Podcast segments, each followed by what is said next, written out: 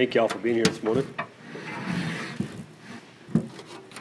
I enjoy worshiping God together with you all, singing those songs, coming together to, to lift Him up. It's a great thing. This morning we have a topic, uh, a topic that is oftentimes misunderstood, and uh, is sometimes we think we understand it, but maybe maybe we don't fully understand it. And uh, maybe if you hear the term God's will, uh, you, you'll say, you know what, I, I, know exactly what that means. I know exactly what that's talking about. You know, I don't know about you, but there's been times in my life when God's will was a little bit hard to find, a little blurry, a little foggy. It wasn't always there. So what I want to do is kind of kind of not completely change the way you view God's will, but I want you to maybe take a little bit different look at it this morning. Oftentimes we find ourselves looking for God's will. Have you ever used the magic finger method? Where you flip through your Bible and you close your eyes and you point to a verse and you read that verse, and that's what God's will for my life is today. Have you ever used that method? Maybe it's a method of you pray for God's will. You pray for His will in an open door. Maybe that's how you pray. Maybe that's how you find God's will. That's an open door. Well, that's an open door. There's one right there. Does that mean we should go through that door? Well, in some cases, maybe. In some cases, maybe not. Maybe we pray for shut doors.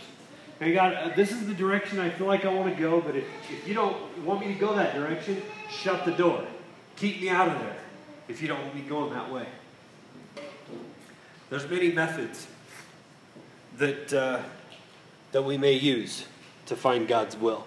In the Old Testament, we find Moses standing in front of a burning bush. It wasn't hidden to Moses. It was very obvious to Moses what he wanted, what God wanted him to do, right?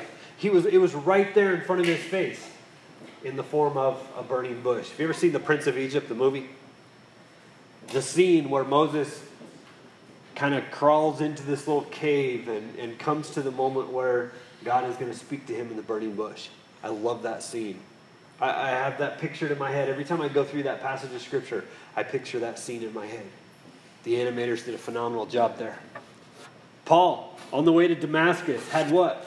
A blinding light. He was riding his horse, got knocked off his horse. Well, in one case, he got knocked off his horse. We don't actually read that in the scripture, but he was on, on his road to, on his way to Damascus, and and a bright light shone on him. That was God's will, right? Came right down on him, and he knew exactly what God's will for his life was. Gideon had a fleece, right? God asked Gideon to do something, and Gideon's like, Are you sure? Well, if, if this is what's supposed to, then make, make, the, make the fleece wet and the ground dry. And he woke up and the fleece was wet and the ground was dry. And he's like, oh, well, maybe that's the way it's supposed to be. Maybe we're supposed to switch it around. Let's, let's make the, the fleece dry. Maybe I'm saying it wrong. Maybe it was the other way around first. But anyway, one or the other. And, and then it came out that way again. Well, God wanted him to do that, right? It was God's will for his life. Maybe it's the still small voice that you listen to as God's will. You know, some of us, some of us view seeking God's will as, as almost like a giant cosmic Easter egg hunt, where we're uh, just kind of searching around looking for, for what God wants us to do. With so much written in the Bible, with so much plain and simple black and white, why did God leave his will as a spiritual hide and seek?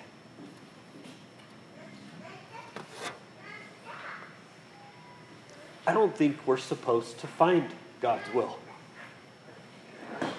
because I don't think God's will was ever hidden in the first place. We've looked at several weeks worth of life changing attitudes. Life changing attitudes. The first week we talked about accountability. The second week we talked about compassion, feeling empathy with others. We talked about financial security. We talked about surrender. We talked about contentment. We talked about self worth. We also communicated about perspective and humility. We looked at all of these different life changing attitudes, things that we should take on to change our attitudes and make it more like what God wants us to be. God's will, in a sense. We started here in this series, and we're going to end here as well with Romans chapter 12, verses 1 and 2. Turn there with me, if you will, if you've got your Bible. The table of contents in the front, God put that there so that you knew exactly what page to find the book of Romans. If you've got a electronical device that electronical, I don't know if that's a name or a word. Electronic device. poke, poke it and make it go to Romans chapter 12 and look at it with me, verses 1 and 2. Before we go there, let's look to God in word of prayer. God, we want we want your will to be part of our lives. We want to be part of you. We know you want to be part of us. And God, I thank you so much for those that made an effort to be here this morning and that want to learn more about what you want for their life. God, I pray that as we dive into this passage of Scripture, that we'll be able to understand it better, apply it to our lives, and not just make uh, your word something that's nice to hear, but God, that it's something that we actually put into practice in our lives. God, bless us this morning. Give us the strength to and the courage to take the thoughts about maybe the way we perceived your will and, and maybe turn them upside down so that we get a better understanding of what it is that you want us to have. I pray these things in Jesus' name. Amen. Romans chapter 12. Starting in verse 1. I'm going to read out the NIV. It says, Therefore, I urge you, brothers and sisters, in view of God's mercy, to offer your bodies as a living sacrifice, holy and pleasing to God. This is your true and proper worship. Do not conform to the pattern of this world, but be transformed by the renewing of your mind. Then you will be able to test and approve what God's will is his good, pleasing, and perfect will. I like the NLT too. It says, And so, dear brothers and sisters, I plead with you to give your bodies to God because of all that he has done for you. Let them be a living and holy sacrifice, the kind you will find acceptable. This is truly the way to worship Him. Don't copy the behavior and customs of this world, but let God transform you into a new person by changing the way you think. Then you will learn to know God's will for you, which is good and pleasing and perfect. How will you know God's will? I'm going to give us four steps this morning. We're going to talk about four steps how we're going to know God's will. Number one, always remember God's mercies. If we want to be within God's wills, we need to, will, we need to remember God's mercies. In view of God's mercies, Rome was one of the greatest empires in all history. And in Rome, everything was great and grand and huge and, and, and just large. It was, a, it was a, a, a, a great area, it was a great thing. But in the midst of their greatness came a little town where there was a man, a rabbi, that came along and completely upset just about everything. He came along and taught with power that was unmatched to other people making this same claim. Blind people were being able to see, lame people were being able to walk. People that had leprosy are now walking around with tank tops showing off their new skin. There were stories of 5,000 people at one time being fed by one little boy's lunch. And usually, when these would pop up, these crazies would pop up, these, these radicals would pop up, you'd kill their leader and the cult would die off. But not in this case. There were 12 followers that followed this particular rabbi, and once their leader had died, and rose from the dead, they became even more radical. They would take beatings and just keep on preaching. If one was burned at the stake, there would be two or three more that would step up and take their place.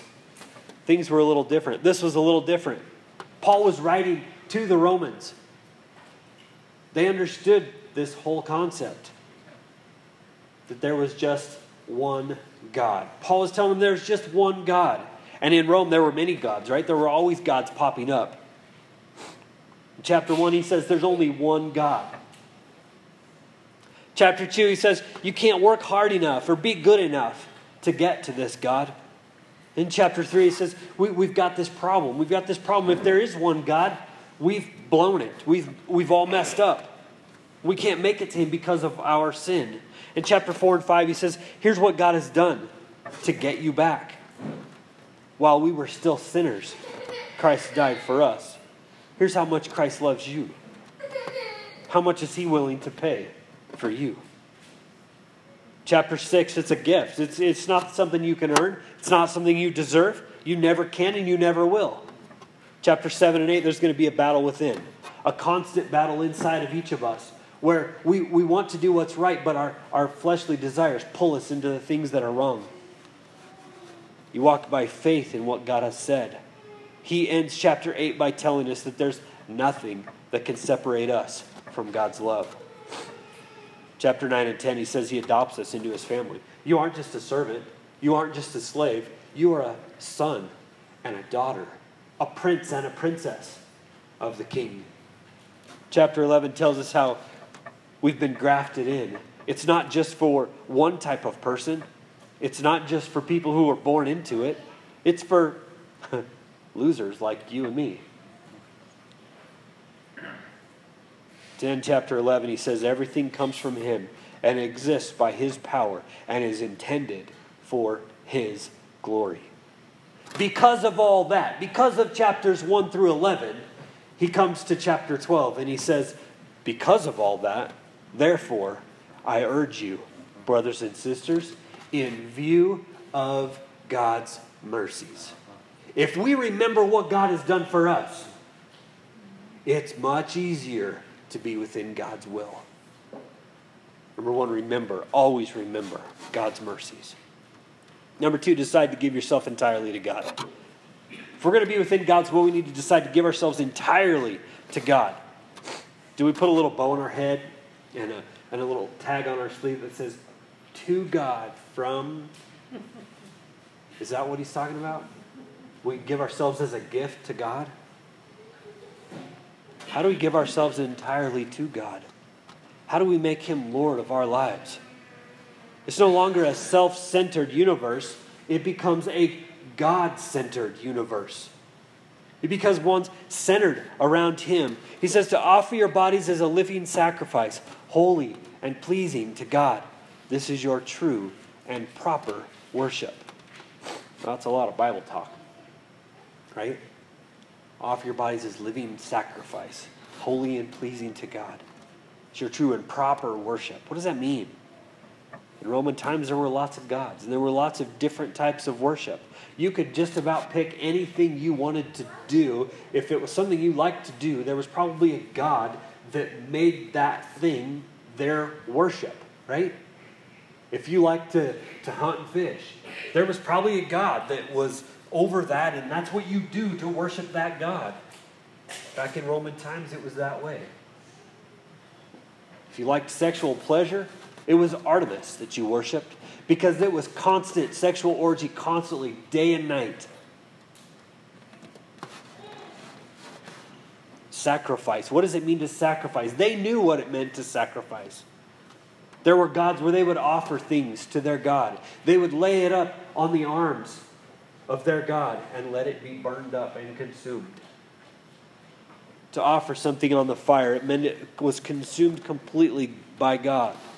I'm not asking us to light ourselves on fire, right? Stop, drop, and roll. We don't want to. We don't want to get our burn burn ourselves up, but we do want to be consumed with Him.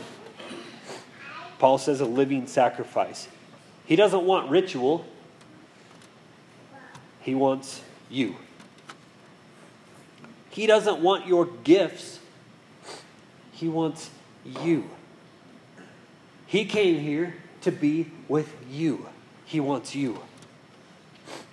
I have to be honest, Father's Day is a very depressing time if you consider the monetary value of the gifts, right? Right, dads?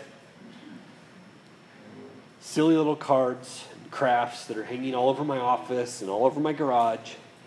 They're really kind of depressing in, in, way, in monetary ways, right?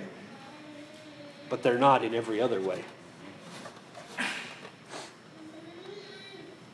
Even when they do go out and buy you something, like um, just just things that they'll come home with that it's like, you know, if I would have wanted one of those, I probably would have just gone out and bought it myself. But you act like you enjoy it, right? Because of what? Because of who yeah. gave it. Yeah. It's because they're my kids. It's the greatest thing ever. It's not the gifts, it's them. I want them. They're my kids, and I want to feel their love. The idea of sacrifice is that, is that we're being consumed.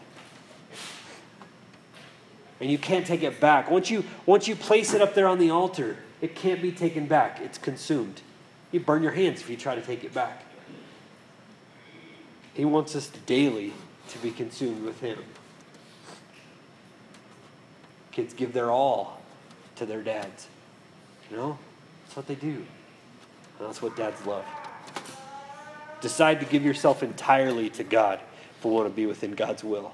Number three, we need to resist conforming to culture in thoughts and in actions. This one's the worst. Do not conform to the pattern of this world. Paul writes to the Romans don't conform to the pattern of the world. Don't make yourself look like them, act like them, think like them. Don't conform to their ways. Don't get sucked in to their way of thinking. We have a culture here. We have a, we have a deep respect for the truth in God's word, right? But there's parts of it that, that I don't like. And there's parts of it that I don't agree with. But you know what? Those are the parts I need to pay, pay very special attention to. Because those are the ones that I have to force myself to conform to. That's how I know I'm His. And that's how I know I'm no longer my own. I'm being consumed by Him. I'm following His way rather than my way. When your feelings differ from the thoughts and ideas of God's Word, that's when we need to conform to its teaching. That's when we need to change our thinking and conform to what God wants rather than what the world is thinking. I'm conforming to what He wants, what He desires for my life, not what I desire, not what I want. Don't allow yourself to be shaped by the culture around you. Rather, be shaped by the truth. We constantly run into ideas from our culture, right?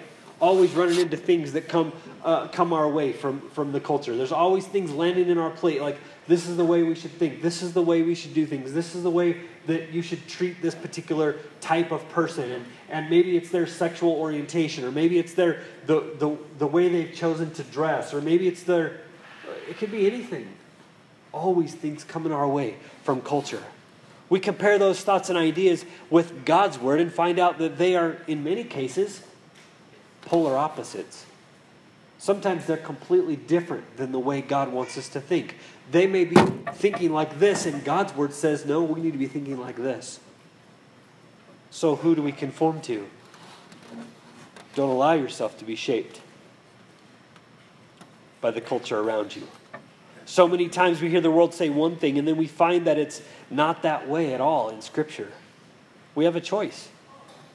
We can either be defined and refined by the truth of God's word, or we can allow the world to suck us in and we become just like them. We find the American culture drifting farther and farther from the truth of God's word. It's, it's not, you know, it used to be America was, you, you say you're a Christian and, and therefore you're an American, or if, if you're an American, therefore you're a Christian. It's not that way anymore. It's drifting farther and farther apart. We've got to do something different with the way we think we find multiple points where God's word says one thing and yet others, and what others are saying is completely different. It's no fair. It's not the way I see it. I don't agree with that. I get it. I understand your point. But God's word is still the ultimate source. It's like this Do I let my feelings be my God in my life, Or do I let the Lord Jesus Christ be the God of my life? I don't understand parts of God, God's word. There's parts of it I don't get. And, and I don't get I don't I don't completely comprehend everything about it. And because that, because of that, or maybe I should say because of the things that he has proven, because the things that have happened in my life that has proven God's word, those are the things I rely on. His truth has been undeniable in so many ways that I will accept the things that I don't fully understand. He and His truth are trustworthy. We have to resist conforming to the thoughts and actions of our culture. We have to live by faith, not by feelings. I want to live by feelings, honestly. Quite honestly, it's much easier if I just live by feelings. But you know what happens when your feelings guide the way you live? It's a train wreck. I know it has been in my life. Anytime I just live by my own feelings and my own desires and my own will, my life becomes a train wreck. My life becomes a complete disaster. Anytime I start listening and obeying and applying God's truth in my life, whenever I make God Lord of my life, things start moving in the right direction in my life. It's not health and wealth. That's not what I'm talking about.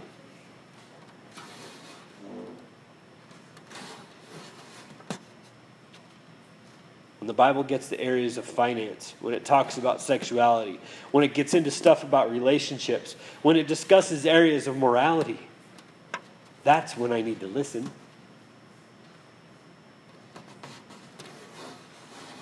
I understand it's not it's not always fun. And God's word says says all kinds of things about, you know, like even things about loving your enemy. But you just don't understand. You just don't understand, man. These you don't understand what they've done to me. You don't understand the lawsuit. You don't understand the, the, the whole child custody battle. I know, I know, it doesn't make sense. But here's what God says to do with people like that. And what's funny is if we listen to God's will, to God's word, to the truth that are the truths that are there, rather than conforming to my feelings, conforming to my way of doing things, if we do it God's way, guess what happens? It's better for us things will actually turn out better for us. You don't have to follow it. You can live with feelings as your God. But listen to me. Time will tell. As the consequences of your decisions start playing out in the lives of your children, your grandchildren, don't come crying. Actually, you can. But it's so hard. It's so hard when you see people follow their own feelings about all of these things and then end up in a world of hurt. We will, at the church at Loveland, continue to follow God's thoughts and ideas in His Word as a guide for our decisions. Unapologetically, you won't hear me say, I'm really sorry, but we have to follow God's plan on this one. I'm not sorry that we have to. I'm not sorry that we get to. This book is for everyone. It's for every age, it's for every race, it's for every size, it's for every color. It's good. It was good in 1967 and it's going to be good in 2027. It doesn't make any difference what year it is. This book is still going to be the answer.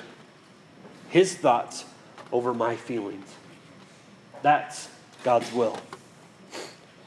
Get to the point in our lives we realize that that our way isn't really working all that well.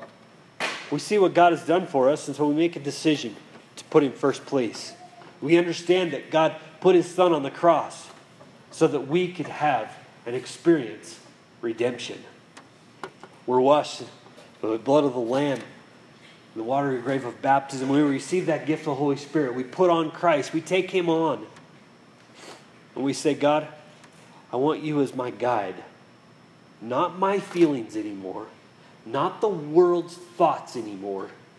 It's your way, it's God's way. Resist conforming to culture in thoughts and actions. And number four, we need to choose to think differently. Romans chapter 12 says, Don't copy the behavior and customs of the world. But let God transform you into a new person by what? By changing the way you think. So many times when a relationship between husband and wife is in trouble, one or the other decide to come and, and, and talk about it, but there's one that doesn't. There's one that says, you know what, I, I've already heard it once.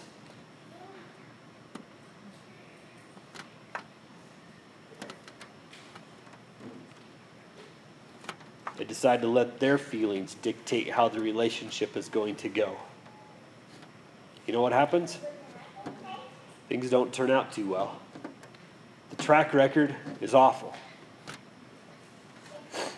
But when two people decide to make God Lord of their lives and Lord of their, their marriage, when they begin to feel, follow God's ideas for what a relationship should look like, the opposite is also true. The track record shows. Those relationships work, they last forever because they're based on sacrificial and unconditional love. Real joy and happiness is found in the hearts of those who obey the will of God in their relationships. Think about it. Think about your own track record. How's it work in your life? How do things work out when, when, when you're following God's will for your life? And how does it turn out when you're following your own feelings and your own desires? For me, it's scary how different things turn out. Pretty amazing. Like I said, it's not, it's not total health and wealth. It's not like my old truck with all the issues that it has and all the problems that it has is going to be just magically switched with the neighbor's brand new one that he just bought. It's not going to be that way. That's not the way it's going to be. That's not the way God's will works. But you know what? I sleep better at night.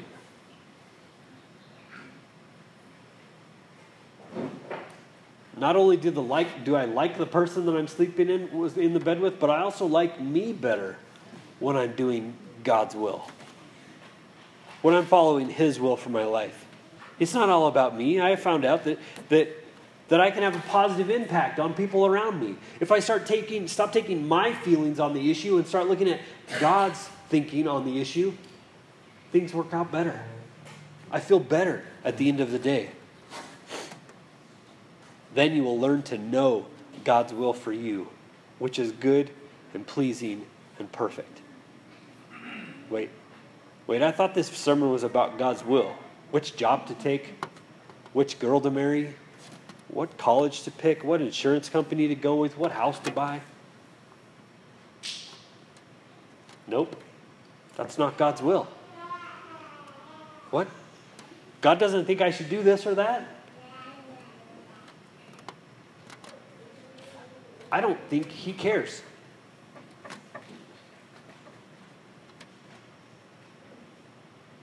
Look back at it with me. Matthew, Mark, Luke, and John. What are those, what are those books written for? What's the purpose of those books? Why are they there and what's in them? It's a story, right? It's the, it's the gospel. It's the life of Christ. It's from, from birth to death and then beyond, right? And it's all of the things that he did in his life. And, and we have very good details about all of the things that happened. Who was in charge and where they were and how come they went, they went to here and here and here. And different places and different officers that were in place and different there, all these different times and things were going on. Historical account of what happened, right? But I'm going to sum that up, the Gospels, in three phrases.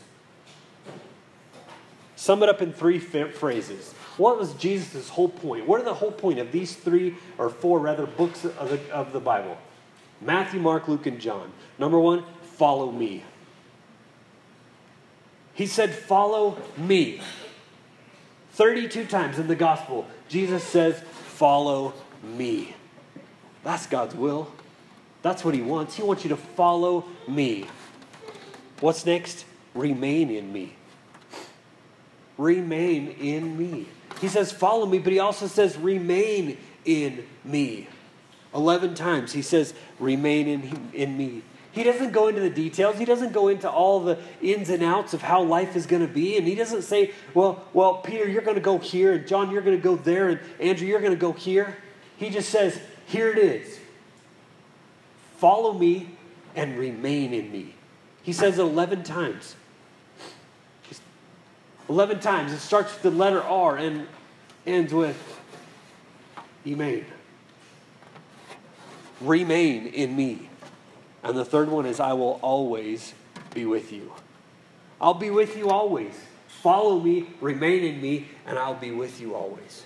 If we're following him, if we're remaining in him, he will be with us always. Once again, he didn't give them all the details.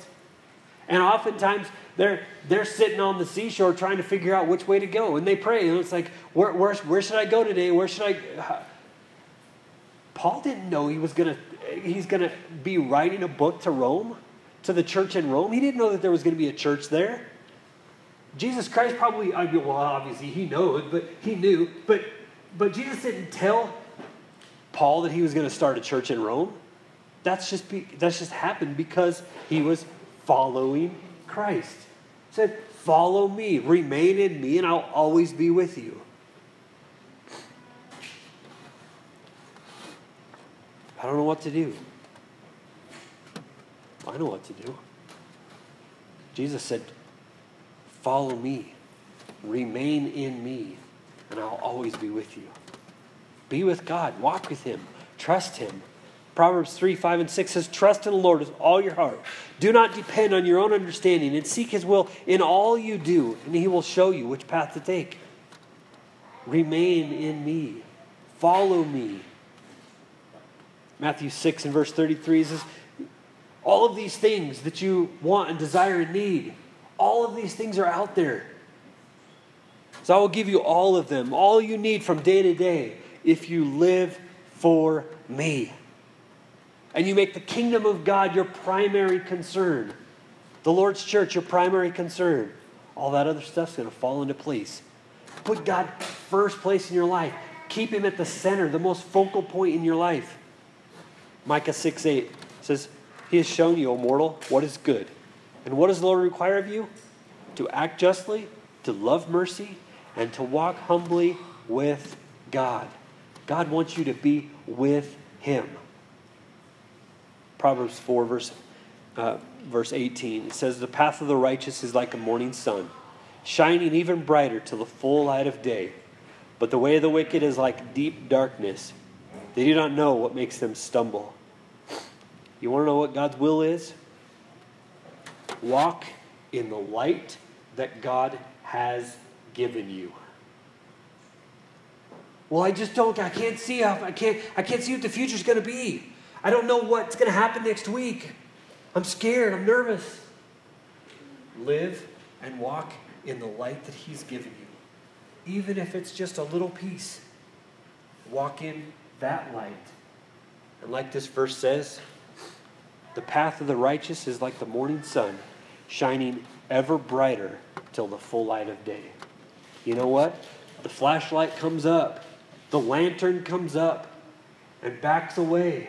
And sometimes you can see farther in advance when you're within the will of God. If you're following Him, if you're making Him part of, not part of your life, the most important part of your life. And lastly, God's will for us has always been relational, not rational. You can't, you can't be logical about it. It's relational. He wants to be with you. He just wants to be, spend time with you. It's like this. It's kind of like my kids. I don't have a will for them. Not that kind of a will. Not like when I die and you know, like it's gonna, the, my bills are gonna be distributed to the kids. It's not like that kind of will. It's like I don't, I don't have a will for them. I don't, I don't care what career, career they pick, right? I don't, I don't really care where they, where they go to college. And as a dad, I, I just don't have a will for them. I, I want them to choose what's best for them, right? I don't care who they marry. I care the type of person that they marry. I care, the, I care about the type of job that they, they pick. But I don't, I don't have all that planned out for them. I don't have a will for them. I just want to be with them. There's times when our relationship gets rocky, though. They start talking back to mom. You don't talk back to mom in my house. That's a problem. My kids understand it as dad escalates. when that happens. And I hit the top of my escalation when somebody backtalks mom. You don't do that. So our relationship at times is a little rocky. They lie and say that their homework is done, and the next day we get a note back from the teacher, and uh, it becomes a problem, right? Come around the corner and find chocolate all over Cameron's face after I told her no more chocolate. There's a problem, isn't there? There's a time when our relationship is not as good as others. Relationship gets stressed once in a while around the house because there's, you know, just out of obedience. But I want them to figure out the details. I want them to figure out what it is that they want to do in their life. I don't have a will for them. And it's just like that with, with God. He doesn't have necessarily a will for us, He doesn't care what color of shirt you wear. He doesn't care if you pick the worst team in the NFL. Sorry, JR. it's okay. He's all right with that. He just wants you to walk with Him. In that loss, He wants you to walk with Him. Right? He wants you to be with Him. God's will is not a navigation system that gives out turn by turn directions. He's, he's not going to share every step of the way. God sent His Son to die on the cross to redeem you. He just wants you to be in a relationship with Him seem to get so caught up in what we're supposed to do and what we're supposed to think and what we're supposed to be and how we're supposed to act and what we're supposed to dress like and how we're supposed to. It's who we are supposed to be with. That's the most important thing. It's who, not what, not how. It's who. You're not supposed to find God's will because it was never hidden. All He wants to do is be with you. Give him your life. Allow him to be with you. Allow him to dwell within you. That's what he wants. He just wants you he just wants your love. That's all he wants. The rest is mere details. God's will. A life-changing attitude. Uh, taking on God's will, taking on uh, the thought process, but you know what? It's not necessarily all the little details that God cares about. What He cares about is just being with us. Let Him be with you. If you felt distant this week, if you felt like, you know, God's just not really with me today, God's just not really, hasn't been a part of my life this week, you know what? Just spend some time with Him. Stop the hecticness of life, stop the noise you ever tried to silence your mind? Just silence your mind and spend time with God. Just be in His presence. Just allow Him to be with you. That's what God's will is. Thank you for your attention this morning. I hope that there have been some things that we've been able to share that have been a blessing to your life.